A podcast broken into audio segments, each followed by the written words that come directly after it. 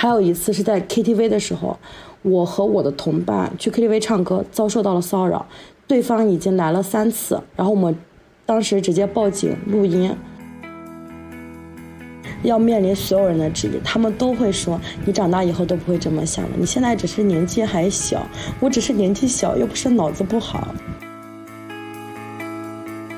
一周之后，就是嗯，学校领导可能觉得直接把月经、羞耻这种事情说出来的话，可能会影响不好，然后他就直接让我们叫停这种活动。成为你自己，活出新可能。欢迎收听有理放肆，我是主播土拨鼠。今天想要把节目的 slogan 给捡回来。嗯，然后我们今天邀请到了在预告中提到的小焦同学，呃，请他先来介绍一下自己。Hello，你们好，我是十九岁清醒女大学生。好了，我就没有更多的介绍了。现在是上大二还是大一大一，刚踏入大学校园是吗？离我好遥远。小焦平时是什么性格的？就是比较大大咧咧吧。然后比较活泼一点。对，听说最近是刚从哪里旅游回来是吗？呼伦贝尔。哦，大草原。对。感觉，嗯，感觉怎么样？感觉挺好的，不过旅途中也会遇到很多不好的事情。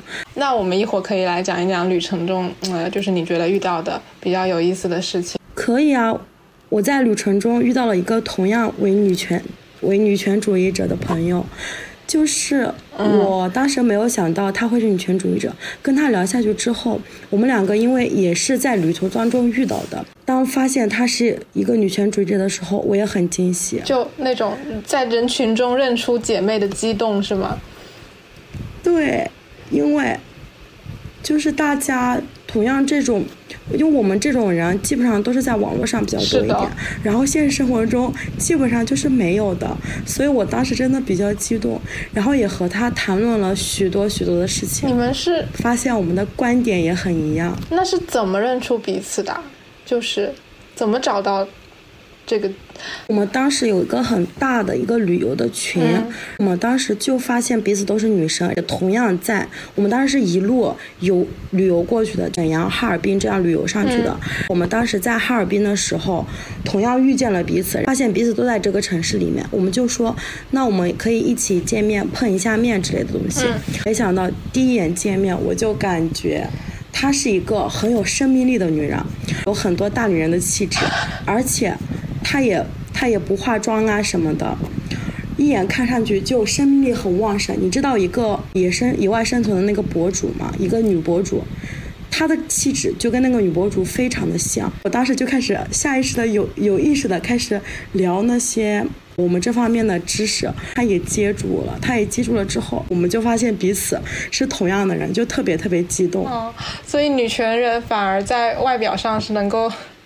猜出来的是吧？都是有一些共性的，就是不对呀，因为大家都不就是嗯，共性比较多嘛。嗯，好，哎，其实你是你是不是应该算是零零后吧？不是算，应该就是零零后。对，我是零零后。但是我以为啊，我以为零零后当中应该有很多觉醒的女性，或者说有同样想法的同伴吧。可是你你好像也反映说身边好像比较少。到底是一个什么情况？我的身边比较少吧，但是我的身边有一个有一点点觉醒的女生，然后我也在不停的给她说一些道理啊，或者是跟她去探讨一些事情，但是觉醒之路还是比较漫长的。靠自己啦，其实讲一个机缘巧合。对，哎，那你说你是？这一年觉醒的吗？我是高三那年的暑假，记得这么清楚。就是，对我记得很清楚，因为因为我真的觉得高三那年的暑假改变了我的一生。就是那个高考后的暑假，还是？对，高考后的暑假。那你我当时，其实我在很小的时候就觉得，为什么男女差别会对待这么大？然后我妈妈她也是比较重男轻女的一个人，然后我当时一直从小到大被压迫。被一直重男轻女到大之后，我就经历了很多很多。后来慢慢觉得，我发现了社会上各种各样的，就是重男轻女的事情之后，我在小红书发现了一个博主，他叫那个砂糖，他是专门说一些女性历史的，我就很喜欢他。后来有一次他。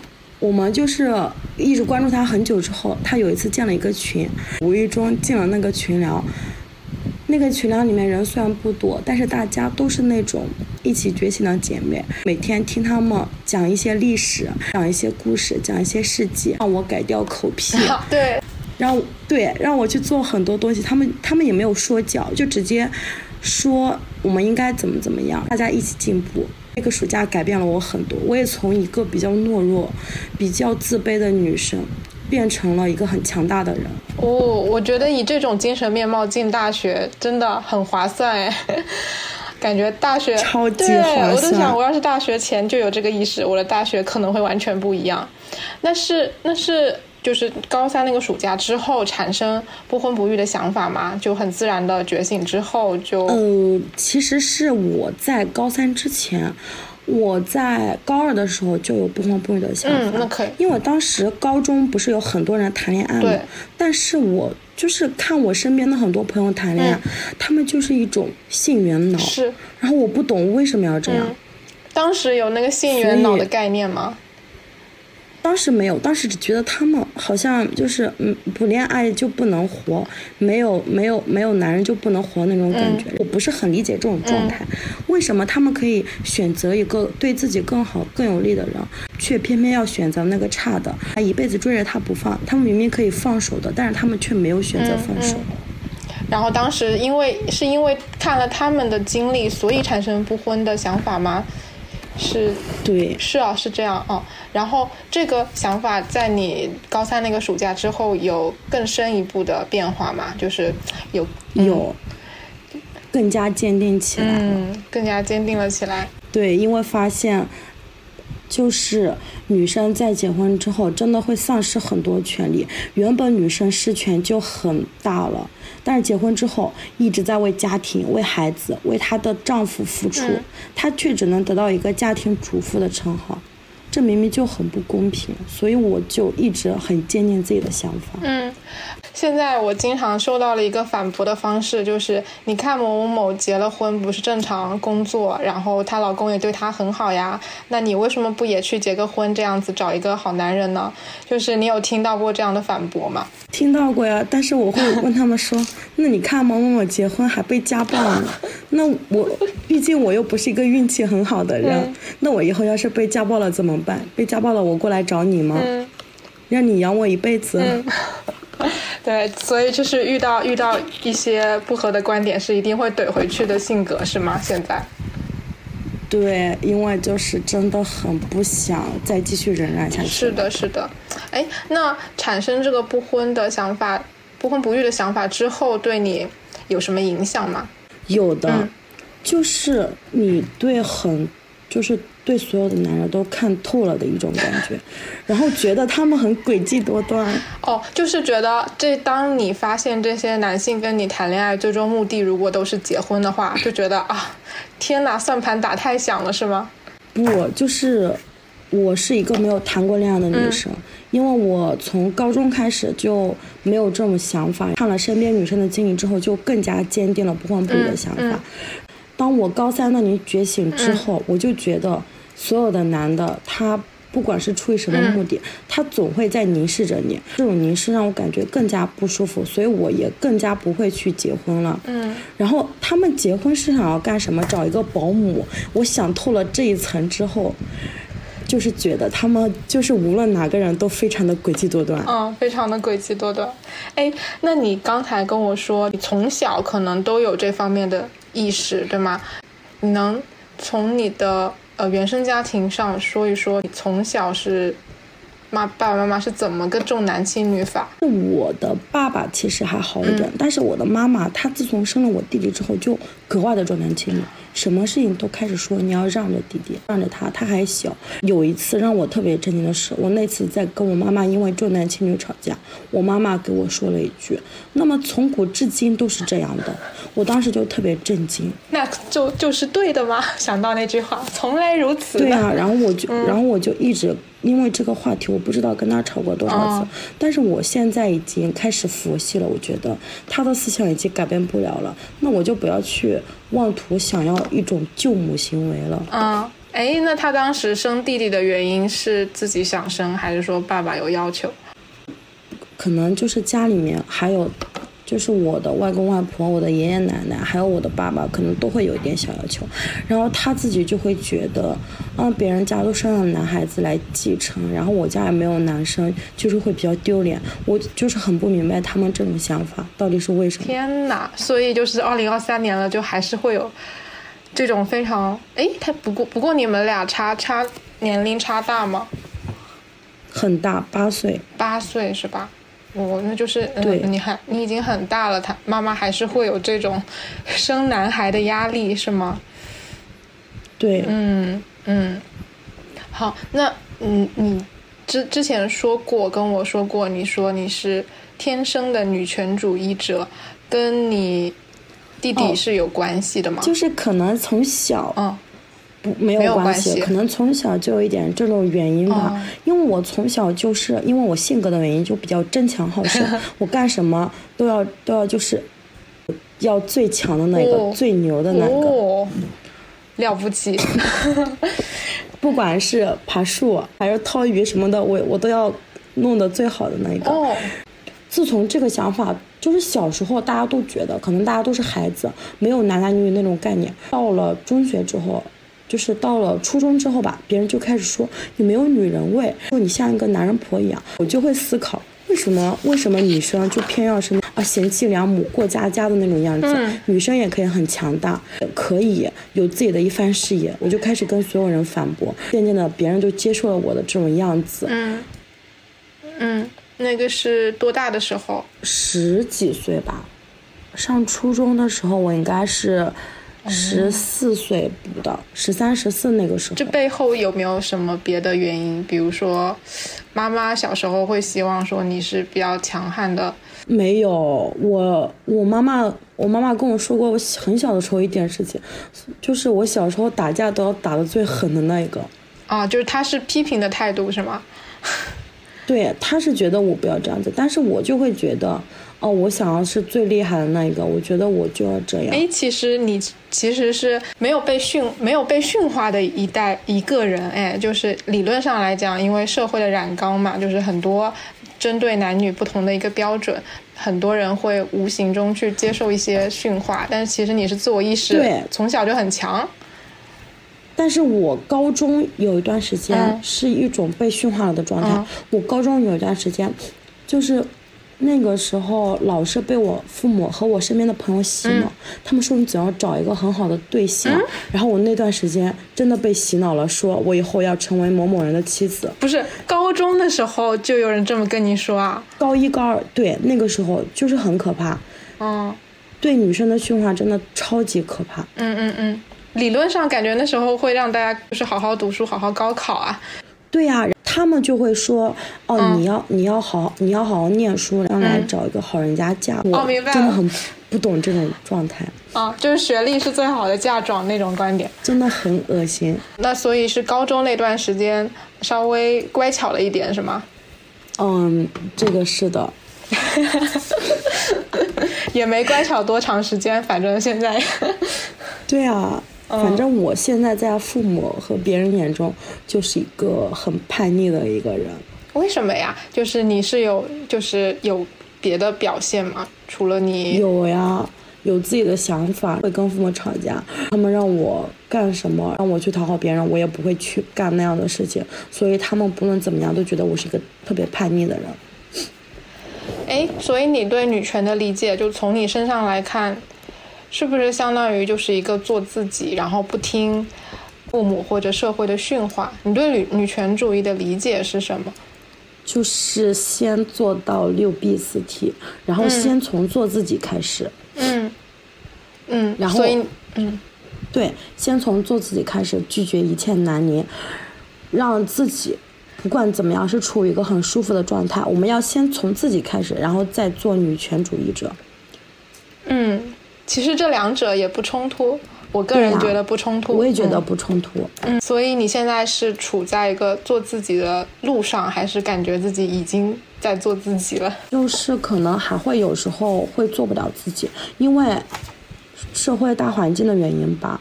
而且我身边，就是大家可能年龄都比较小，都没有在觉醒。然后我身边也遇不到很多像网上这样的姐妹，有时候还是会避免不了被驯化到。感觉你一直都是一个性格比较强悍的人，你有是不是有一些维权的光荣事迹可以分享？有有，嗯嗯嗯。有一次在课，因为我是学理科的，嗯，然后我是学那种。机电的，然后我们我们要去，我们要去那种，算是模模具上磨铁磨东西。有一次我们班级的男生就，我们班级只有两个女生，我和我另和另一个女生在磨铁的时候，他们就开始，开始发发展男人的优势，开始嘲笑我们说啊，他们只有两个女生，叫某某某快去帮这个磨，帮那个磨，然后让他来帮我们。然后我就我就很大声的警告他们，我说你们觉得很搞笑吗？我们只有两个女生在这里磨铁，你以为我们磨不过你们吗？他们就开始闭嘴了。还有一次是在 KTV 的时候，我和我的同伴去 KTV 唱歌，遭受到了骚扰，对方已经来了三次，然后我们当时直接报警录音，那个 KTV 的管理人员拦住了我们，说让他们给我们道歉。我就想，嗯，那也行吧，我就去录音拍视频。一直强硬的让对方跟我们道歉，最终对方给我们道歉了。那个男的一直来你们的包厢骚扰我们，嗯，骚扰你们。对，我觉得我们受到了骚扰。啊，就是好吧，你们觉得肯定就是骚扰。然后你是不是提到那那个男的一开始还不承认呢？对，一开始不承认。我当时很机智的录音了，录音，录视频，保留了证据。哦，就是他就是在。第二次来来你们包厢骚扰的时候，你就拍了视频，保留证据，证明他来这边骚扰你们，是吗？对，啊，超级机智，我觉得哦，保留证据就很重要，对，对吧？我觉得保留证据是一件非常重要的事情，因为我是刚上大学嘛，刚上大学就办理各种各样的卡，还有办理宽带的时候会踩很多坑。当时我们那边有几个人让我们办宽带，他给了我们一个很优惠的条件，说办两张卡送你们两个路由器。我当时录音了，我一遍遍的问他说是不是真的 送我们两个路由器，只要办两张卡。他说是的。之后我们去找他，他说他没有说过这句话。我当时就把录音甩出来给他看，他说他就他就就是非常妥协了。嗯，哇，未必只只有带刀才能自卫，其实你的手机也是可以的。对，所以我觉得为人处事保留证据，就是万事都要留证据，处处小心是一个很重要的方式。哎，你真的好强，权力意识已经非常强了。其实你十九岁有没有有跟父母说过自己不婚不育的这个想法吗？说过呀，但是我的父母大多数都是反驳我的，然后我就不太理他们吧。如果是十九岁一个女生说她不婚不育，是不是经常会被质疑说你长大以后就不这么想了？是，所有人都会质疑我，所有人要面临所有人的质疑，他们都会说你长大以后都不会这么想了。你现在只是年纪还小，我只是年纪小，又不是脑子不好。好耳熟啊！你跟除了父母之外，还有谁知道这个事情吗？我身边的所有朋友都知道我不婚不育。哦，所有朋友是吗？对，只要我在，只要聊起婚姻感情这方面的事情之后，我都会说我不会结婚，也不会生小孩的。嗯嗯，所以在遭受这样的质疑的时候，你会反驳他们吗？还是就 说腻了，不想说了，不想解释了？呃，说腻了。今天在这个播客里面，你可以给你一个反驳的机会，反正他们无法再再次反驳你了。嗯，我觉得其实你。就是做一个坚定的女权主义者，还有一点很重要的就是，你要坚信自己的信念，不要被外界所困扰。就拿不婚不育这个事情来说，嗯，就是别人一直会洗脑你，你年纪还小，等你长大了就知道了。但是你要觉得你是年纪小，你不是脑子不好呀，你要一直明白这其中的利害关系，你就不会去想让自己套上婚姻的枷锁了。所以我不喜欢别人拿我年纪小、我不懂事这种事情来说我，因为我已经明白其中的利害关系，我知道不结婚对我自己有很多很多的好处。反对婚姻制度这个事情，是想清楚了其中的逻辑，而不是说啊还没有遇到一个好男人，所以不结婚。这两个就是一个本质上的区别。对呀，遇到好男人不结婚和自己本身就不想结婚，这就是一个区别。我遇到好男人那又怎么样？我是不想结婚，我不是遇到好，一直没遇到好男人呀。对对对，可能现实生活中很多听友年纪跟你差不多啊，他们可能也会遇到这样的困扰。我的观点是，有时候说服别人相信这件事情，在一定程度上没有那么重要。你只要开开心心的，对，嗯，你说。我也觉得，因为我觉得只要你坚坚定定的做自己，做好我想要做的事情就好了，不要去被外界的声音所纷扰。对我，我不需要别人来认可我这个决定，我也不需要他们的认可，我只需要按照我的意愿把我的一生过好，就就已经很了不起了。你现在作为一个女权主义者，又作为一个不婚不育人，你在有这些意识之后，对你的大学规划有一些不一样的想法吗？我现在的规划就是先进入社会，然后能帮助更多我能帮助的姐妹吧，就是把。我我想要努力的坐上高位，然后把有的机会都给留给所有的姐妹。就是目前先是这么一个简单的想法，还在努力实现当中。那你现在在班级有担任什么职务吗？嗯，心理委员和文艺委员。嗯。哇，以后就是要组织活动的。哎，那我真的很好奇，你会利用这些机会来策划一些女权主义相关的活动吗？呃，我之前其实有在学校进行过卫生巾互助，但是哦，这可以说一下。嗯嗯，对，因为我当时就是刷到过很多帖子，上面说一些女生，她们会有卫生巾贫困，还刷到过。刷到过一些在做卫生巾捐赠的一个卫生巾嘛，自己也每个月会定期捐赠几百块钱不等的那种金额，想要给有帮助的姐妹们。嗯。我通过做这个的时候，我就发现真的有很多卫生巾贫困的人，我就想在学校做一下卫生巾互助，但是做了一一周之后就被学校给算是嗯打压吧，说这样不太好。我有几个问题啊，第一个是你是怎么发现卫生巾贫困的存在这件事情的？因为其实之前我想我联系到一个公益组织，希望他们做这个的时候，他们当时就是很疑问的问我。你们现在大学生真的有卫生巾贫困吗？就是带着那种不可置信的是这个角度来问我，然后当时我也没有做充分的调研，所以想要先问一下你是怎么发现卫生巾贫困的？嗯，卫生巾贫困的话，其实是我从一个从小红书账号刷到的，然后我发现其实有很多山区的女生，还有很多家庭比较贫困的人吧，他们都会有这个原因。然后我身边有一个有一个。女性舍友，她也是有一点卫生巾贫困的，因为她父母会给他很少的零花钱，也会给他很很少的生活费，他有时候买卫生巾都很省钱，然后我就发现了这个。哦，对对对，这种身边的例子，有这方面卫生巾贫困的人，他是很隐蔽的。对，嗯，你很难去大张旗鼓的发现这种 这种事情啊。但是。他是从他家重男轻女说之后，跟我们讲述他有些故事，然后他，然后才慢慢表现出他卫生巾贫困，要不然我们也不会发现。就确实很难，因为他需要被表露出来嘛，需要，然后这个事情他可能会涉及到女女生的自尊心啊，或者他可能会有点自卑啊，嗯，不好意思提自己贫困已经很羞于启齿了，然后又涉及到卫生巾贫困，就感觉更难表达出来。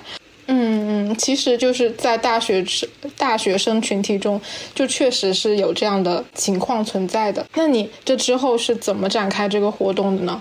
我后来跟我们辅导员说过这件事情，说我想组织一下活动，然后我们辅导员也同意了。同意之后，但是当时就是被学校领导给叫停了。做了什么事情之后，他学校开始叫停的？嗯，哦，我们。开始就是在厕所，嗯。放置卫生巾，拿那种盒子来写小纸条，说呃，如果你卫生巾月月经贫困或者是没有带卫生巾的话，可以拿一下，下次记得还回来就行。标上标上放进去的日期，标上它的保质期。然后后来做了一周之后，就是嗯，学校领导可能觉得直接把月经羞耻这种事情说出来的话，可能会影响不好，那就直接让我们叫停这种活动，然后让你们去把那些盒子给拆了，是吗？对，就很不能理解。你们当时那个费经费是从哪里来的？其实经费是我个人出的，然后还有一些姐妹们的集资。哦哦，所以你是在学校先发起了这个计划的集资是吗？对，也没有，不是先发起了集资，是我一开始自己想一个人做这种事情，嗯，然后后来在学校的一个万能墙上面发布了这个时候，有很多人想要加入我，然后我们一起商量着来的，嗯，哦，然后去粘这个盒子是你一个人，还是说你们几个同学一起？呃，我们几个女生一起的。哦，可是我觉得它能够存在几天都很有意义，是持续了多少多长时间呢？呃，准确来说应该是五天左右。五天是吗？其实比我想象中要长。嗯，还存在了五天，已经很好了。对对对，因为我当时想做这个事情的时候，那个时候就开始封校了，所以，所以就很好奇你这个过程和和也很佩服你的行动力。哎，那所以这之后你会觉得对学校失望，然后就想。就是以后就不搞类似的活动了嘛，就是相关的活动。嗯，失望是肯定会失望的。然后已经开始不在学校搞这种活动，嗯开始自己每个月多捐赠一点卫生巾了。哦，就是你的这个行动是一直在的呀？对的，对的。哦，我超级佩服你这一点。就是你现在自己在课外有打工吗？就是或者兼职？会的，会的，会经常去兼职。啊，就是你你现在在课余时间兼职，然后在学校的时候做自己想要做的活动，其实你已经在践行你刚才说的想要。哎，其实就说这就说明你不需要到高位就可以帮助到姐妹啊。对啊，但是能帮助到姐妹们，我就很开心了。就希望大家越来越好。对，而且你在你们学校的万能墙。某种程度上也是在找同伴吧？他们其中有一些也是女权主义者吗？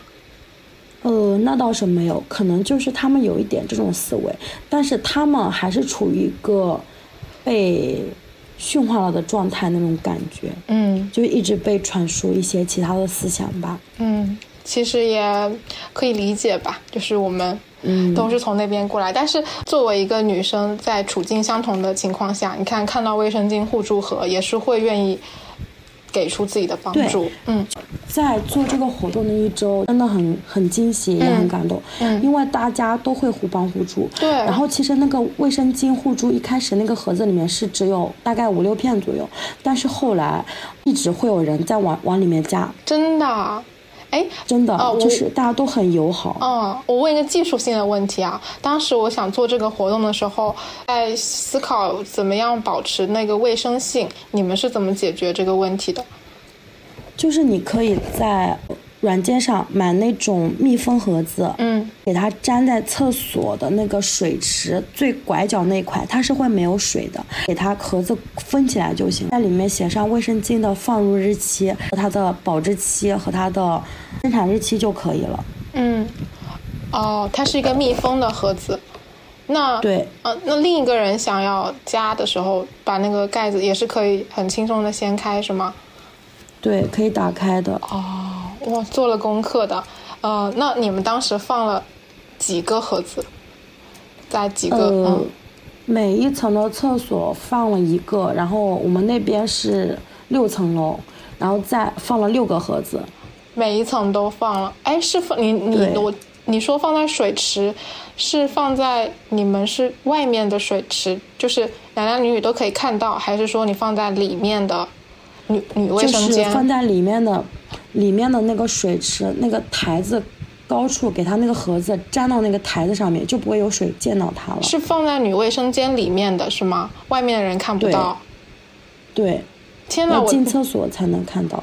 那我突然想到一个很可怕的关联，就是，所以发现的那个老师是个女老师，哎，就是你说学校最后关停这件事情，理论上应该是女老师。其实我觉得可能是因为我们的，我们学校万能墙那段时间，因为这个就是男女对立特别严重啊，然后学校可能因为这个叫停。等等等等，你是说因为你发布了卫生巾盒这个事情在群里，导致了一些纠纷是吗？对，因为当时有人在那个万能墙上吵起来，说呃什么不要搞这种古里古怪的东西，不要搞这种稀奇古怪的东西，然后觉得这种东西很不安全，很没有礼貌，什么东西，就会有人在下面吵。因为我们学校的男生可能都比较的呃离谱。哦，所以哦，明白了，明白了，啊，所以还是舆论方向。对。呃，舆论热度让校方觉得这个事情应该压下来，是吧？嗯，那倒是很很经典。不叫停。嗯嗯，很经典的一种发酵的方式和结束的方式。是的。嗯嗯嗯，所以，所以万能墙一方面让你们找到了可能可以一起做这个事情的姐妹，另一方面又导致了这件事情，嗯，不得不被叫停。对对对，感觉是一个缩影哎。发生的一个困境，你看，你小红书可能通过小红书找到了启发你的同伴，但是又因为自己的发声导致账号被封禁，都是一模一样的轨迹。嗯，这件事情就是一个典型的代表例子吧。嗯，对对对，但是你也没有放弃，就是也没有很灰心、很绝望。我觉得这一点才非常难得，就是你有在继续自己的捐款。嗯，就是觉得。大家都是同同样的人，就能帮助一点还是帮助一点，因为我们都知道彼此存在在这里的不容易。对，对对对，哇！我现在觉得，三年之后，三年之后可能就有一批人因为你的帮助，就是可能摆脱了卫生巾贫困，我觉得都很有可能。那我那我真的会很开心的，因为我就会很开心能帮助到他们，能帮助到。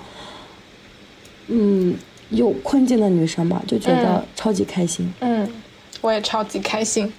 我觉得啊，今天 今天跟小娇这样子聊，感觉之前没有想要聊到你在学校做的策划的活动。那你你做出了这件，我觉得是颇有影响力的事情吧。嗯，我也觉得非常惊喜。然后小娇最后有没有什么想对听友们说的，听友姐妹们说的话？嗯，就是希望姐妹们。不要被外界的声音所困扰，还是要好好的做自己。凡事不要太过于相信其他的话语吧。嗯，摆脱一个被凝视的状态。希望我们都强大起来。嗯，就是做自己，然后不要听别人说，要保留证据，对吧？对，嗯嗯嗯，好。然后希望我们都可以强大起来。嗯，对，我们会胜利的。嗯，对，我们已然强大，已然很强大了。真的，你做的事情都是非常。有意义的事情，然后也希望小娇在这个大学还剩三年是吗？嗯，继续嗯做自己，然后更能够啊如你所愿的帮助到更多的姐妹。哦，谢谢。好的，谢谢知行合一的小娇。那我们就到这里。